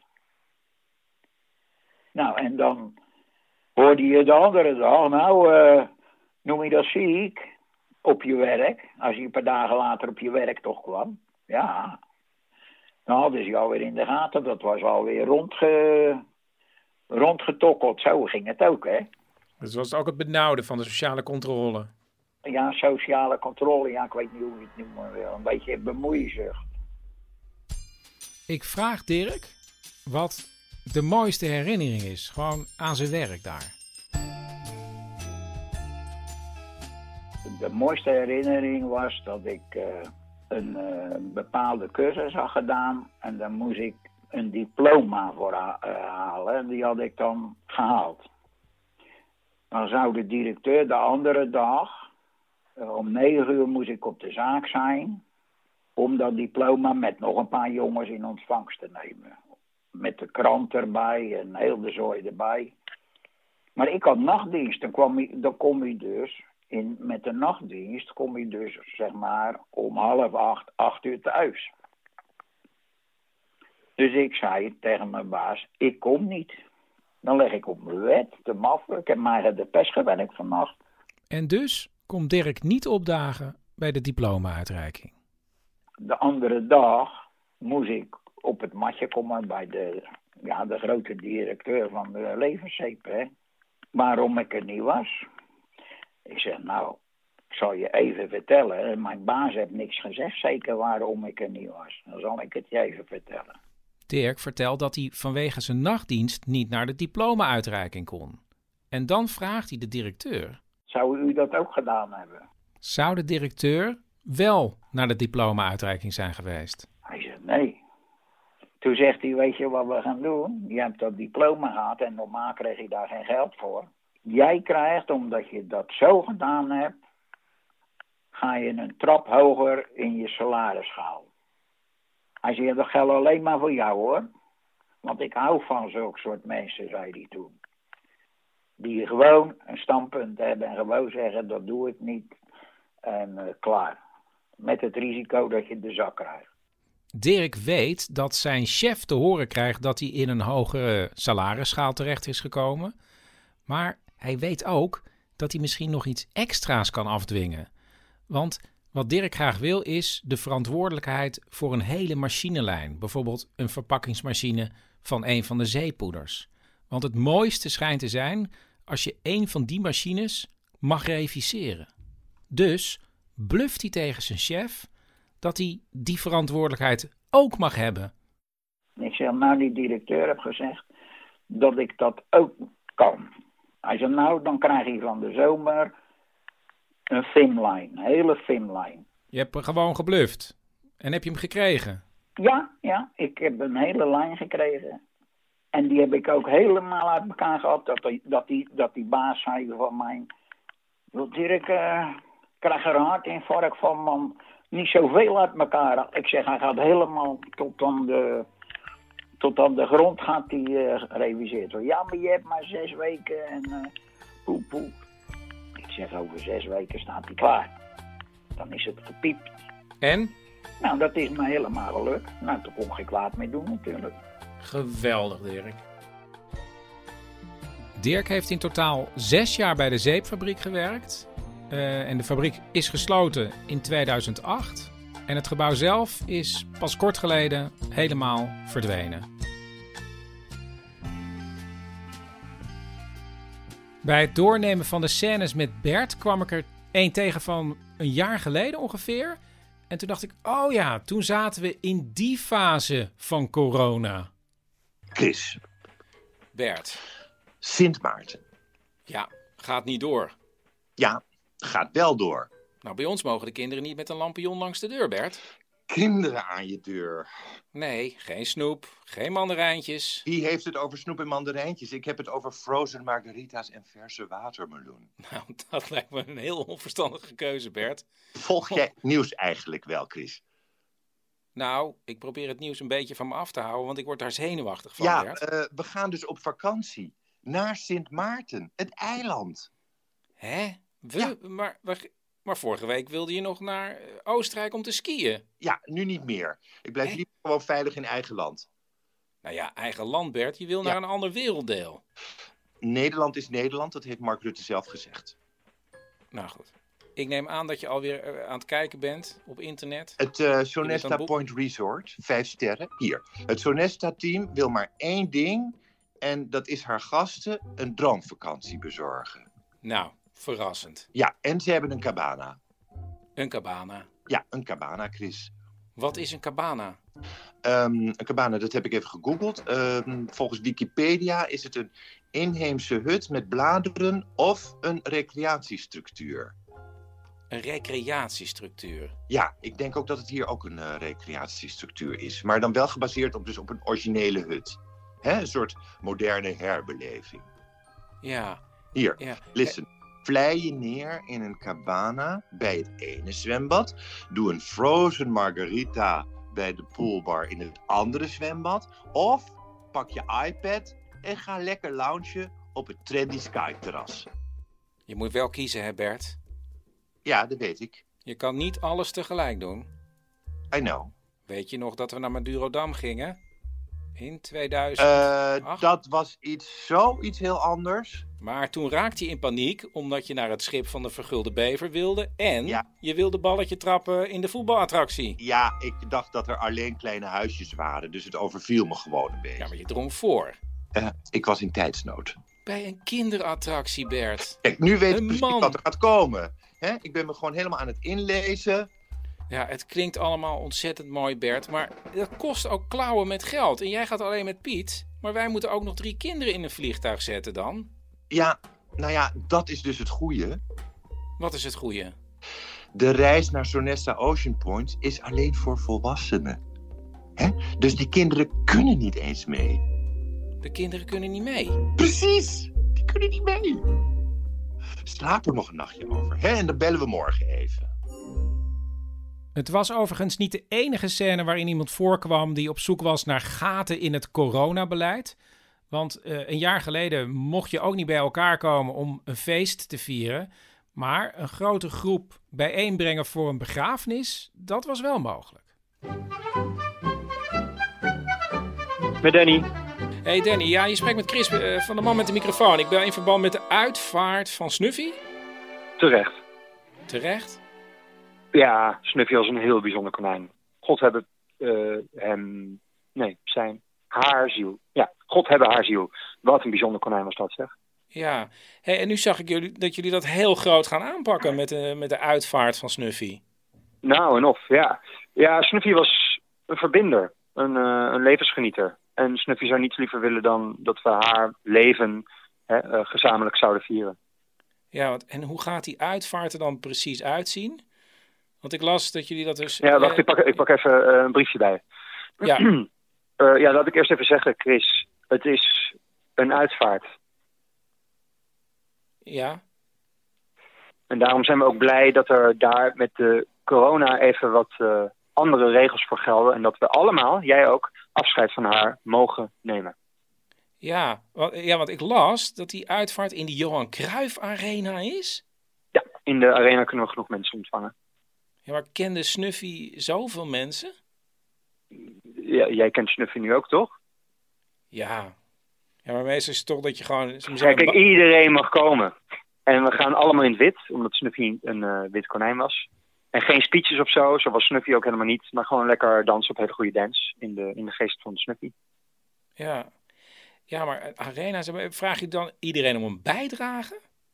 Een condoliance, Een condoliance? precies. Ja. En een gewone condoliance die kost 89 euro. Maar je kan ook voor een panorama lounge condoliance eh, kiezen. En dat is dan eh 309 euro. 309 euro? Ja, dan heb je een eigen ingang, eigen bar en de hele nacht luxe fingerfoods. Ja, De hele nacht? ja, ja dat maakt het ook zo bijzonder, joh. We sluiten niet om 9 uur, maar we stampen door tot 3, misschien wel 4 uur. Allemaal uit respect voor Snuff. Wie is Ja? dat? Wat, ik hoor iemand. hoor. Wat is er? De kip. Oh ja, de kip. De kip? Ja, en dat is weer een heel andere uitvaart. Wacht, ik geef je Sjaak even. Hallo, met Sjaak. Hallo Sjaak, is er nog een andere uitvaart? Ja, maar dan van Drumstick. Dat was een Haagse kip die helemaal gek ging op jazz. Hè? En ga je dat ook weer heel groot aanpakken? Zeker, ja. We willen volgend weekend met een paar vogels een mooi eerbetoon geven in het World Forum Convention Center in Den Haag. Eh, Hans Dulver komt sowieso en, en Edwin Rutte gaat sketten. Ken je dat sketten? Dat, Paihoede, Ja. Hey, Sjaak, bedankt.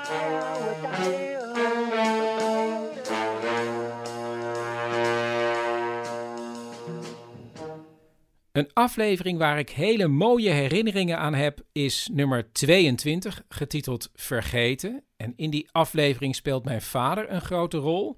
Maar het bijzondere was ook dat het een live avond was met de Conrad Koselleck Big Band in het Bimhuis in Amsterdam.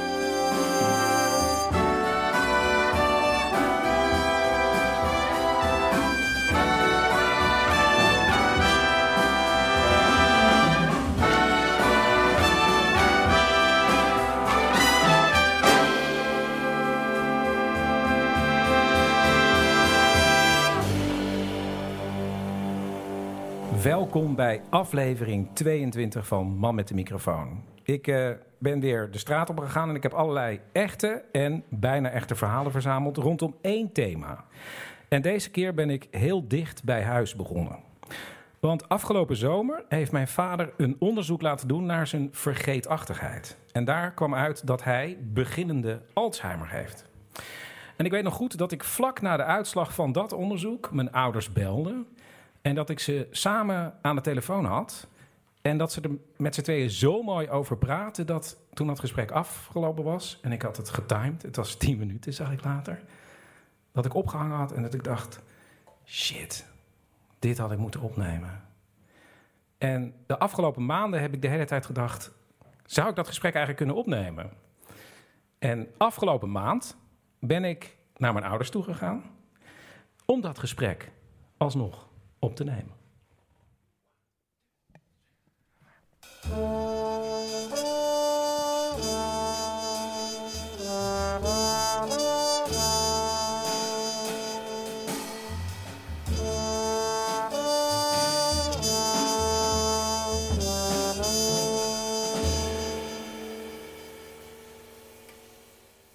Afgelopen zomer, pap.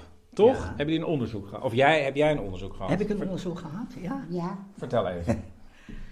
Wat je er nog van weet. Nou, jij zegt dus dat ik afgelopen zomer een onderzoek heb gehad naar eh, mijn vergeetachtigheid. Maar één ding is nu, ik kan mij daar niets van herinneren. Daar weet ik niets van. Dat is volledig gewoon een leeg gat. Ik wil niet zeggen een zwart gat, maar een leeg gat. Mam, jij zit te schudden. Ja. Eh, nou ja, we werden doorverwezen naar de geriater door de huisarts. We zijn bij de geriater geweest.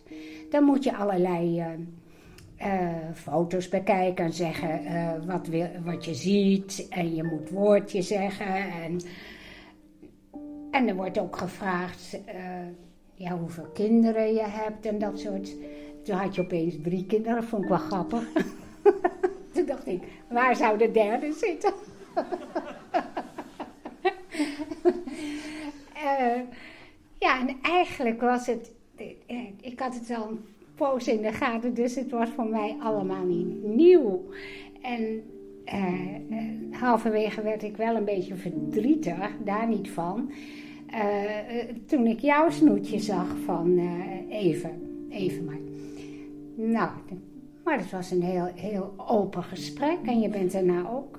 Ja, je hebt altijd gezegd tegen iedereen: ik vergeet alles. Maar dat is niet waar. Dat is echt niet waar.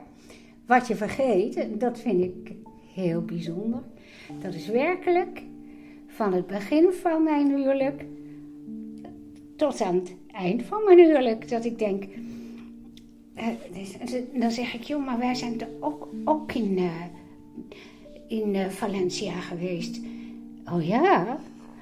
En, eh, nou, ik zeg, zullen we de fotoboeken bij eh, halen? En dan zeg je, nee, liever niet. Want ik zie mij en de rest is helemaal leeg.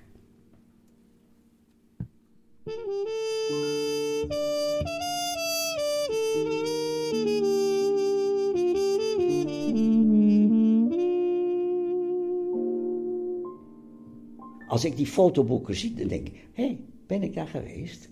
Want ik, ik heb vroeger heel veel foto's gemaakt. Dus die foto's die in, die eh, boeken staan, die heb ik allemaal gemaakt. Maar ik herinner mij dat niet dat ik daar geweest ben en ook niet dat ik die foto's gemaakt heb.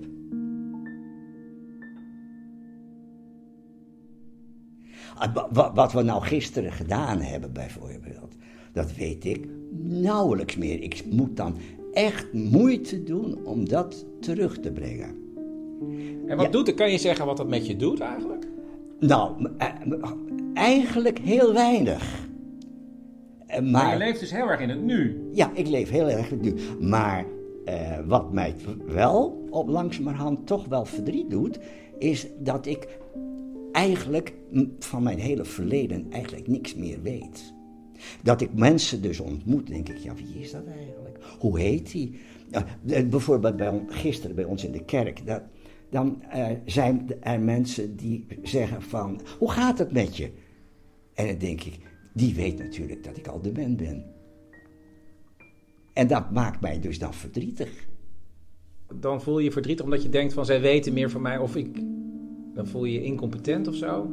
Nou, dan, dan, dan, realiseer je wel dat, dat je eh, echt goed vergeetachtig bent. En dan, vroeger wist je dus dan toch ook, dat is toch wel een beetje een ziekelijke afwijking. En, en, en, en dat wordt toch, toch wel een beetje eh, dre- dreigend voor mij, zo nu en dan. Maar ik ga er toch door de, door de bank genomen heen, word ik er toch niet eh, dagelijks verdrietig van. Nee.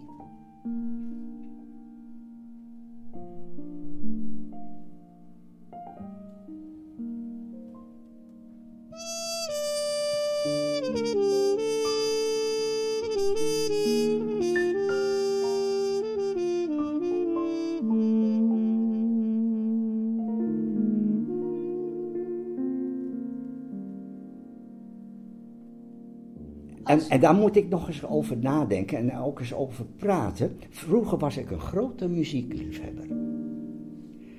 Maar op een of andere manier luister ik heel weinig nog naar klassieke cd'tjes.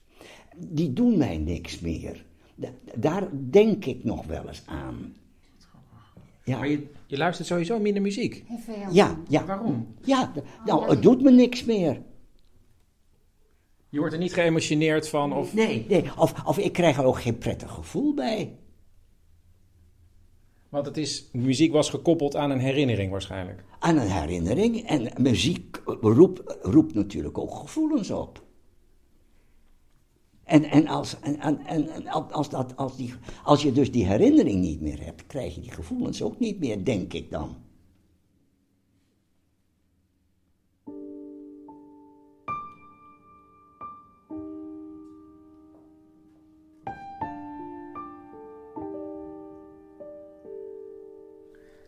Maar het is toch prachtig hoe hij dit zegt.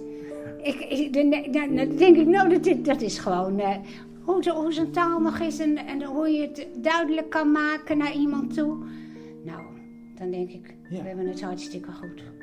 Het enige is dat jij verdrietig wordt omdat jij, pap, dus het hele huwelijk, eigenlijk alle herinnering van jouw huwelijk, dat is er niet. Nou, dus dat heb je allemaal in je eentje. Dat maakt jou natuurlijk verdrietig. Nou, Niet? verdrietig. Nee, niet verdrietig. Nee hoor, niet verdrietig. Want ik, ik weet wel mijn fo- fotoboeken. En dan denk ik, oh ja, wat was dat toch fijn met elkaar. Nee, je kan het niet meer delen. Nee. je kan het niet delen. Maar, ja, ik denk steeds, een ander heeft een, een, een partner die, die, die aan de chemo moet. Nou, en, en, en ik heb dit en dan denk ik, jongen, jongen, ik prijs me hartstikke gelukkig. En we doen nog zoveel samen. En, ja, Maar ik hobbel dus wel erg achter mama aan, die van allerlei dingen organiseert. En dan loop ik gewoon rustig mee. Ja, Nee, maar ik vind het, eh, het, eh, het lieve van jou, vind ik, dan eh, komt iemand naar je toe. Hallo Henk. En dan zie ik aan je van... Ah, wie is het? En, en dan zeg ik, en, en- en- en dan hebben we heel afgesproken, dan moet je zeggen... Ik ben het even kwijt. Wie ben je ook alweer? En dat doe je. Maar, maar hoe, hoe de familie, al, al, al- als je nou concreet zou vragen, noem even de kinderen van jou, jouw zuster, van mijn zuster. o- ook van Hans, weet je? Nou, van, van mijn broer, Hans. Dan weet ik, weet ik ook niet de kinderen, nee, nee. En wie, wie zijn jouw kinderen? Eh, dat is Marijke. En jij, Hans? Nee, Christian. Ja. CJH, Christian Johan Herman.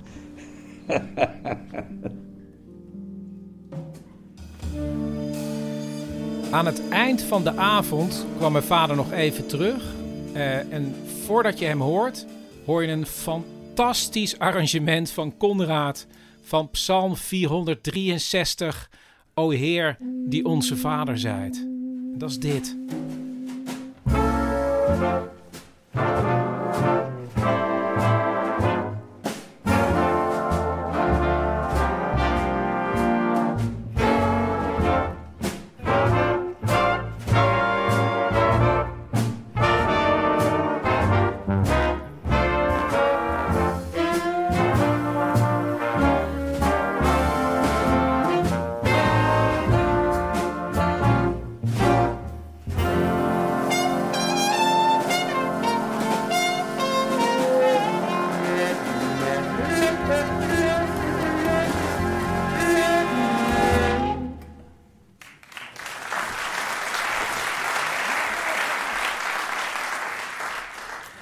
Na het eerdere gesprek bij mijn ouders over de vergeetachtigheid van mijn vader, bleef ik de hele tijd in mijn hoofd zitten met de muziek die hij bijna niet meer luistert.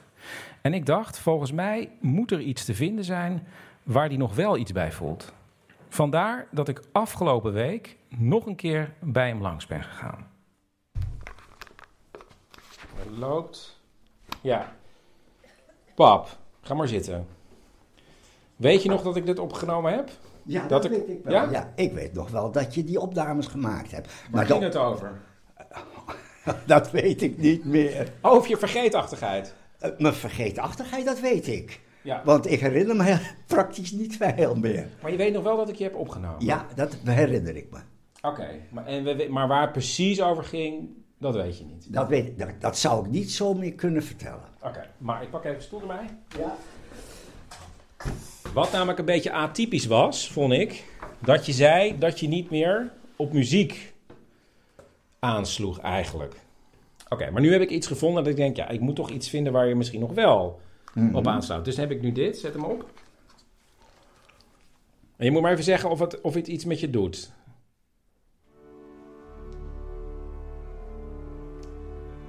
Zeg maar, zeg maar. Moet harder? Moet die harder? Ietsje harder, ja.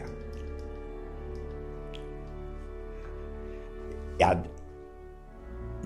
dit is een muziekinstrument, het, het grote kerkorgel, wat natuurlijk in mijn leven eh, een, een eerste plaats heeft ingenomen. En ik vind dit een prachtig orgel. En daar wordt uitstekend op gespeeld. Maar herken je het?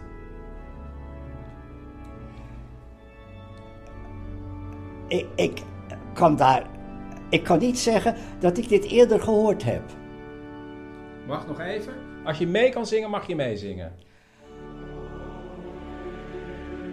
Onze Vader zijt, vergeef ons onze schuld.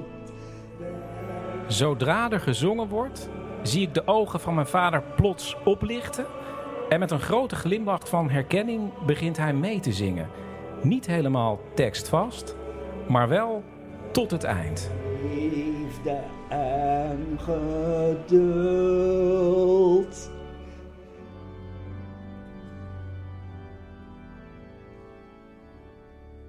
Dit zijn melodieën die in mijn leven in de kerk bijna wekelijks of twee, drie wekelijks we- werden die gezongen. Dus die melodieën zitten erin geramd. Maar is dat fijn, bedoel ik? Is, Het, het- het is heel prettig, ja. Ja, daar, daar kan ik wel van genieten. Ja. Doet het iets meer? Of doet- dit, doet, dit doet meer, ja. Ja, ja, ja. Dus misschien moet je meer op, die, op dit soort muziek.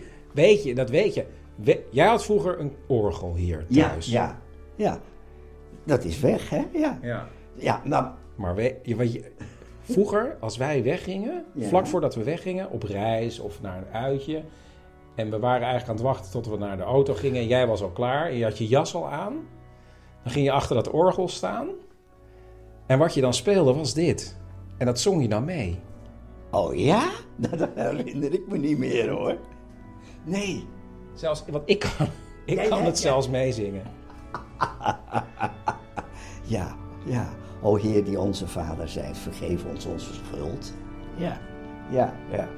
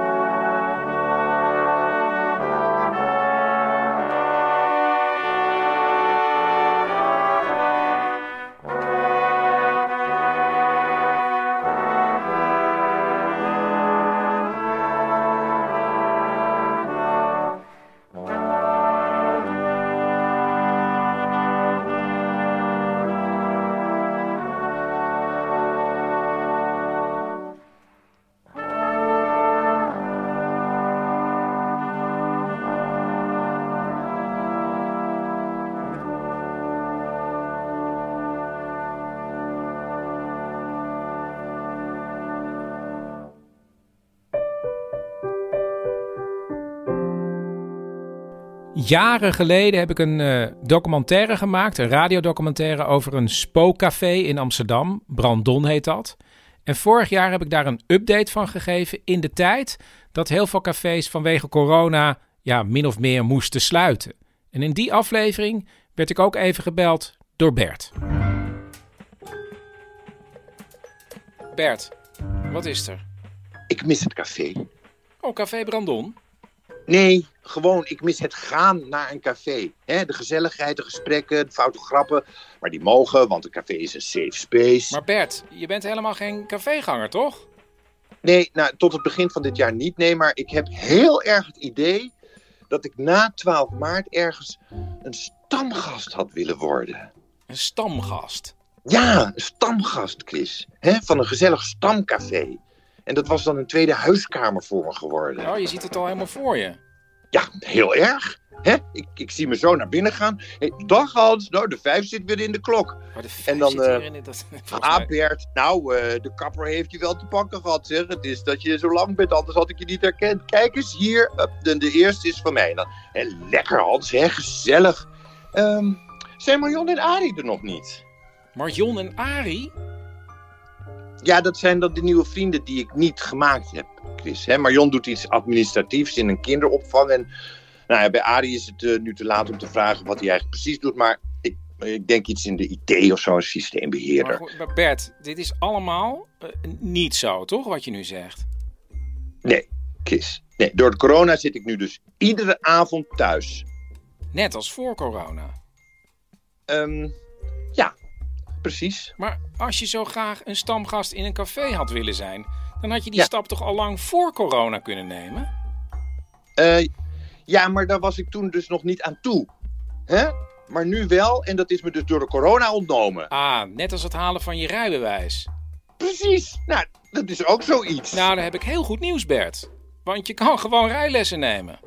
Is dat zo? Ja. En zal ik anders toch nog een keer dat nummer geven van Peter, die rijschoolhouder van Paulien? Ik, ik, eh, ik heb een wisselgesprek. Oh, nou ja. die moet je dan maar even nemen, toch? Kan belangrijk zijn. Precies. Misschien is het Marion. Of Ari. Kan je meteen even vragen wat voor werk die eigenlijk precies doet? Bert? Het afgelopen jaar heb ik dus besteed aan de Canarieboekjes en daar allemaal afleveringen over gemaakt. En voor ik het vergeet, ik heb een soort eerbetoon aan die Canarieboekjes geschreven, namelijk mijn eigen boekje Hoe maak ik een podcast? Nou zijn die Canarieboekjes heel erg klein, die van mij is iets groter op ansichtkaart formaat. Ben je nou benieuwd hoe ik mijn podcast maak? Of hoe je überhaupt een podcast maakt? Misschien wil je zelf al een podcast maken. Dan is dit een ideaal cadeau. Kost maar een tientje. Eh, Kan zo in de schoen eh, met Sinterklaas. Of met kerst. Of Gewoon. Kost 10 euro in de boekwinkel. Maar je kan ook naar manmetdemicrofoon.nl. En als je dan 12,50 euro of meer doneert, dan stuur ik hem naar je toe. En als je 20 euro of meer doneert, dan geef ik er ook nog een man met een microfoongids bij. Nou ja, goed. Terug naar de kanarieboekjes. Zoals jullie weten kwam Dirk heel vaak terug. Uh, bijvoorbeeld bij het kanarieboekje Met succes solliciteren. En nu laat ik een stuk horen, hoor je eerst Dirk en daarna ook nog mijn moeder.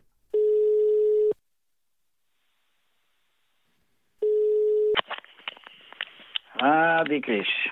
Ah, die Dirk. Hoe is het? Goed, goed, goed. Mooi, mooi. Kan ik beginnen? Ja, je kan gewoon beginnen, Dirk. Vertel. Nou, kijk, ik, uh, ik werkte bij een gewone baas. En op een dag kwam ik uh, voor de poort. En die was uh, gesloten. Oké, maar dat is, die was failliet? Nou, gewoon de deur dicht. over en uit. Ik, ik, ik was mijn auto van de zaak kwijt. Ik, ik had niks meer. Dus ik moest op zoek natuurlijk naar een baan. Ja, want uiteindelijk uh, krijgen ze thuis na zoveel dagen ook honger. Dus ik kocht allerlei kranten om maar uh, advertenties te vinden waar een goede baan in zat, waar ik in zou passen. En ja hoor, na een paar dagen zoeken, dan had ik opeens een baan. Tenminste, dacht ik, nou dat is wel wat voor mij. Verkoper kopieermachines en uh, auto van de zaak en een goed salaris. Dus ik denk, nou, ik ga een brief schrijven en uh, dan zien we het wel. Nou, ik dat gedaan. Nou, dan zit je natuurlijk een tijdje te wachten. En dan denk je, nou, uh, mensen zijn me vergeten. Maar opeens moest ik me dus na een paar dagen dat ik die brief had gekregen, moest ik me gaan melden in het Hilton Hotel. Waar? In Rotterdam? Ja, in Rotterdam, ja. Maar het Hilton Hotel zei voor mij niet veel. Ik bedoel, uh, in zulke soort uh, dingen kom ik nooit, want ik slaap gewoon thuis natuurlijk. Het is misschien toch goed om het kanarieboekje er even bij te pakken en wel bij het hoofdstuk een onderhoud. De indruk die u bij een onderhoud maakt is beslissend. Er mag dus niets hinderlijk zijn in uw optreden of in uw voorkomen. Een goed verzorgd uiterlijk is voor uw persoon even nodig als voor uw brieven. Iedereen weet wat met een goed verzorgd uiterlijk wordt bedoeld. Goed geschoren, helder linnen, zindelijke nagels, geen modderspatten van de vorige dag, enzovoorts. Vermijd alles wat vatterig of opzichtig kan worden gevonden, ook schelgekleurde dassen en doekjes. Maar zorg ervoor dat uw broek in de plooi valt. Hoed u voor het uiterlijk van hongerig edelman. Voor jonge dames geldt hetzelfde liedje op een andere wijs. Eenvoudige kleding past op kantoor het best. De donkere jurk met lange mouwen en het helder witte kraagje is nog altijd favoriet. De keus van mantel en hoed zal wel worden bepaald door de weersgesteldheid. Van een jonge dame zal een bescheiden parfum niet hinderen. Voor een heer der schepping is elk geurtje uit den boze. Het is altijd moeilijk de middenweg te vinden tussen gevoel van eigenwaarde en verwaandheid. Bij deze gelegenheid moet u dit probleem toch oplossen. Wel eigenwaarde, geen eigen dunk. In wat voor een outfit kwam Dirk het Hilton Hotel binnen? Nou, gewoon met mijn spijkerbroek. En uh, weet ik wat het Hilton Hotel is. Dus dat, ik had gewoon een spijkerbroek met een... Uh, met zijn spijker overhemd. Het was in de zomer, dus het was... Uh, ik, ik, ik, ik, liep gewoon op mijn gewone schoenen. Gewone schoenen, sandalen had ik geloof ik of zo. Maar dat weet ik niet meer precies. Maar ik zag er gewoon uit als, als iemand gewoon. Had je een pak thuis? Nee. Ja, dat van mijn trouwen nog. Dat had ik toen gekocht. Uh, maar dat was toen al uh, een jaar of uh, twaalf later of zo. Hè? Dus toen was ik al een beetje uitgedijd. Dirk meldt zich bij de receptie van het hotel en wordt doorgestuurd naar een kamer hoog in het gebouw. Nou jongens, het, dat was een luxe kamer. Ik denk, oh jee. Het leek wel een bruiloftssuite. nou, ik voelde me natuurlijk niet echt op mijn gemak. Dus die man zegt tegen me, en u komt voor een verkoper uh, kopieermachines. Ik zeg, ja, dat klopt. Nou, wat hebben u al uh, sowieso al uh, gedaan op dat gebied? Ja, weinig, zei ik. ik weinig. Ik bedoel, ik wil me gewoon waarmaken om dat te gaan doen. Lijkt me wel wat. Autootje van de zaak en goed salaris. Ik nou, dus daar kom ik voor natuurlijk. Hij zegt, weet je wel wat dat inhoudt, zo'n... Dat verkopen van kopieermachines. Ik zeg, ja. Ik zeg, ik heb vroeger ook uh, kerstbomen verkocht. En ik heb wel meer dingen verkocht, ja. Dirk heeft meer dingen verkocht.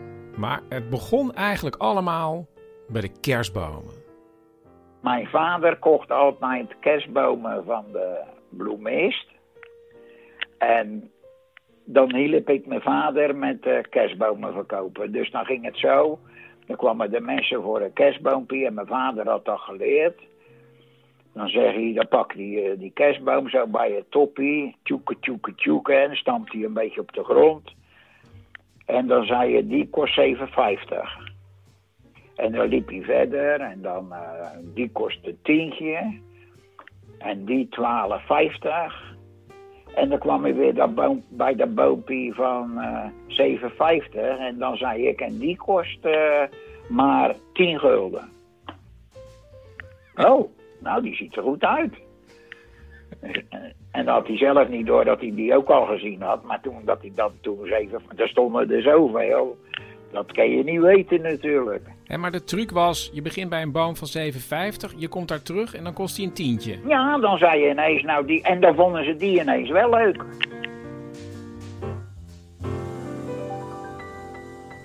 Het feit dat Dirk kerstbomen en ook andere dingen verkocht had, maakte niet zoveel indruk. Hij zegt, ja, maar daar komt wel wat voor kijken. U moet dan voortaan ook een uh, mooier pak aan en zo. Hij zegt dat je wel in zo'n hotel dus uh, ja, presentatief overkomt. Stel dat die mensen daar ook ergens in een hotel zitten of in een mooi gebouw en, dan moet je pakje deftig helemaal. Ja, ja, daar heb ik niet aan. Ik kom zo van, uh, van huis, ja, met de bus en de tram en uh, nou ja. Hij zegt, vertel eens wat over uzelf. Ik zeg, ja, wat moet ik nou over mezelf vertellen? Dat is, dat is zo'n pokkenvraag eigenlijk. Ik zeg, ja, nou ja, ik ben getrouwd. Ik heb drie kinderen en mijn baas was ineens... Ik denk dat hij failliet was en ik moest mijn auto inleveren. En ik moest werk zoeken van de sociale dienst. Hij zegt, nou oké. Hij zegt, u hoort over veertien dagen nog van ons of... Uh, we met u in zee gaan of niet. Nou, Chris, je gelooft het of niet. Ik heb nooit meer wat gehoord.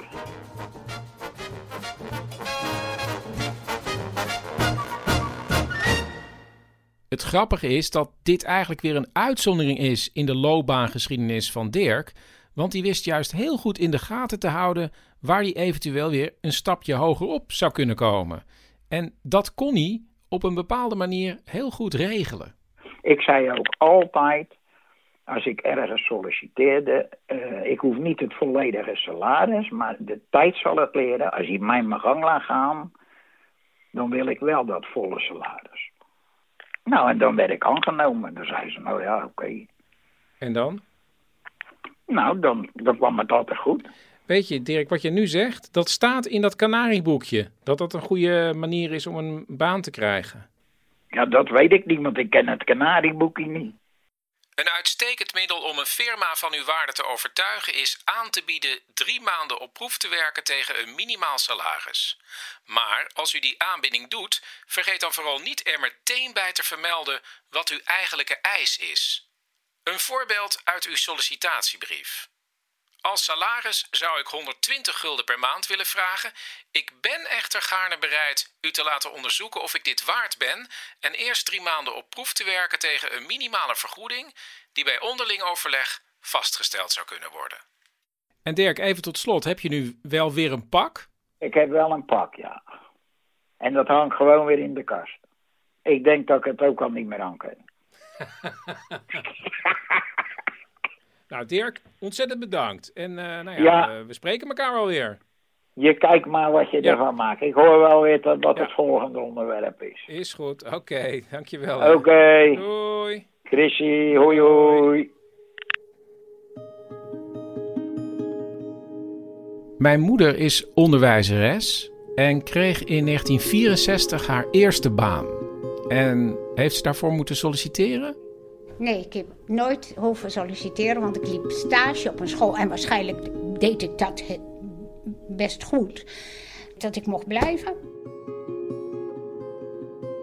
Ik heb 4,5 jaar les gegeven daar. En toen? Nou ja, toen trouwde ik. en eh, eh, ja, ik trouwde 30 november en ik kreeg de mededeling dat ik nog wel tot en met de kerstvakantie mocht blijven werken. Maar dat ik dan wel ontslagen werd, want dan was ik een getrouwde vrouw. Ik zeg ontslagen wordt. Ja, dat is nog de regel op deze school. Ja, het was zo'n kantelpunt 68, weet je wel. Je had schoolverenigingen die, waar iedereen die getrouwd was mocht blijven en anderen, ja, die moesten weg. Heb je er ooit rekening mee gehouden? Nee, helemaal niet.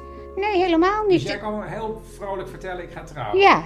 En je ging naar huis? Ja, de- de- nou ja, de- de- ik vond het idioot. Ik weet nog wel dat ik het eh, aan mijn vader vertelde.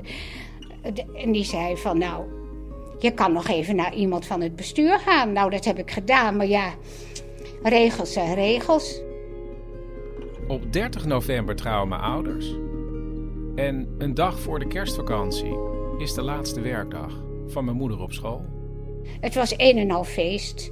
Echt waar. De ouders mochten van me komen. Ehm, de kinderen hadden van alles ingestudeerd. Eh, ja, je moet ook voorstellen, eh, de laatste dag was eigenlijk ook een beetje het kerstfeest. Hè? Dus, eh, nou ja, we hebben een beetje kerst gedaan. En toen mochten van mij ook de ouders komen om, als ze dat wilden, afscheid van me te nemen.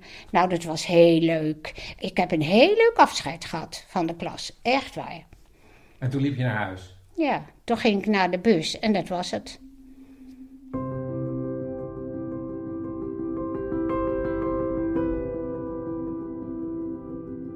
De kerstvakantie is voorbij, de telefoon gaat. Eh, hallo, je spreekt met je oude hoofd. Ik heb een leuke mededeling voor jou. Ik zeg, vertel het. Ik heb een invalste nodig. En voor jouw eigen klas. Kom je weer lekker terug. Ik denk, wat krijgen we nou? Eerst word ik ontslagen. En nou moet ik op een invalscontract moet ik nou terugkomen. Ik zeg, nee, dat doe ik niet. Wat, zegt hij? Ik zeg, nee, dat doe ik niet. Nou, zegt hij, dit had ik niet verwacht. Ik zeg, nou, dan heb je het steeds echt wel verkeerd bekeken. Nou, dat was zo'n beetje het laatste wat ik ooit met hem heb besproken.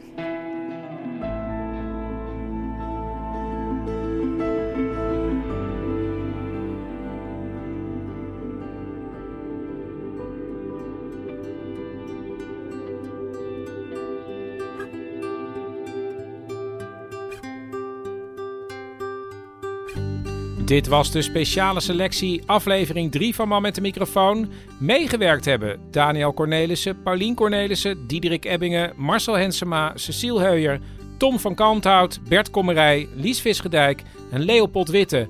Man met de microfoon wordt mede mogelijk gemaakt door Theater de Kleine Comedie in Amsterdam.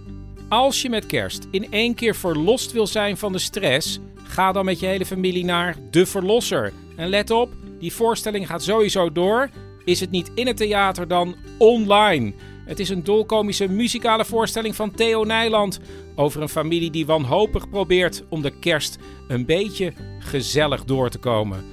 Hou het in de gaten op dekleinecomedie.nl. Over twee weken ben ik er weer met de speciale selectie nummer 4. En dat zijn dan de hoogtepunten uit de serie Lockdown van vorig jaar. Ik zou zeggen, tot dan.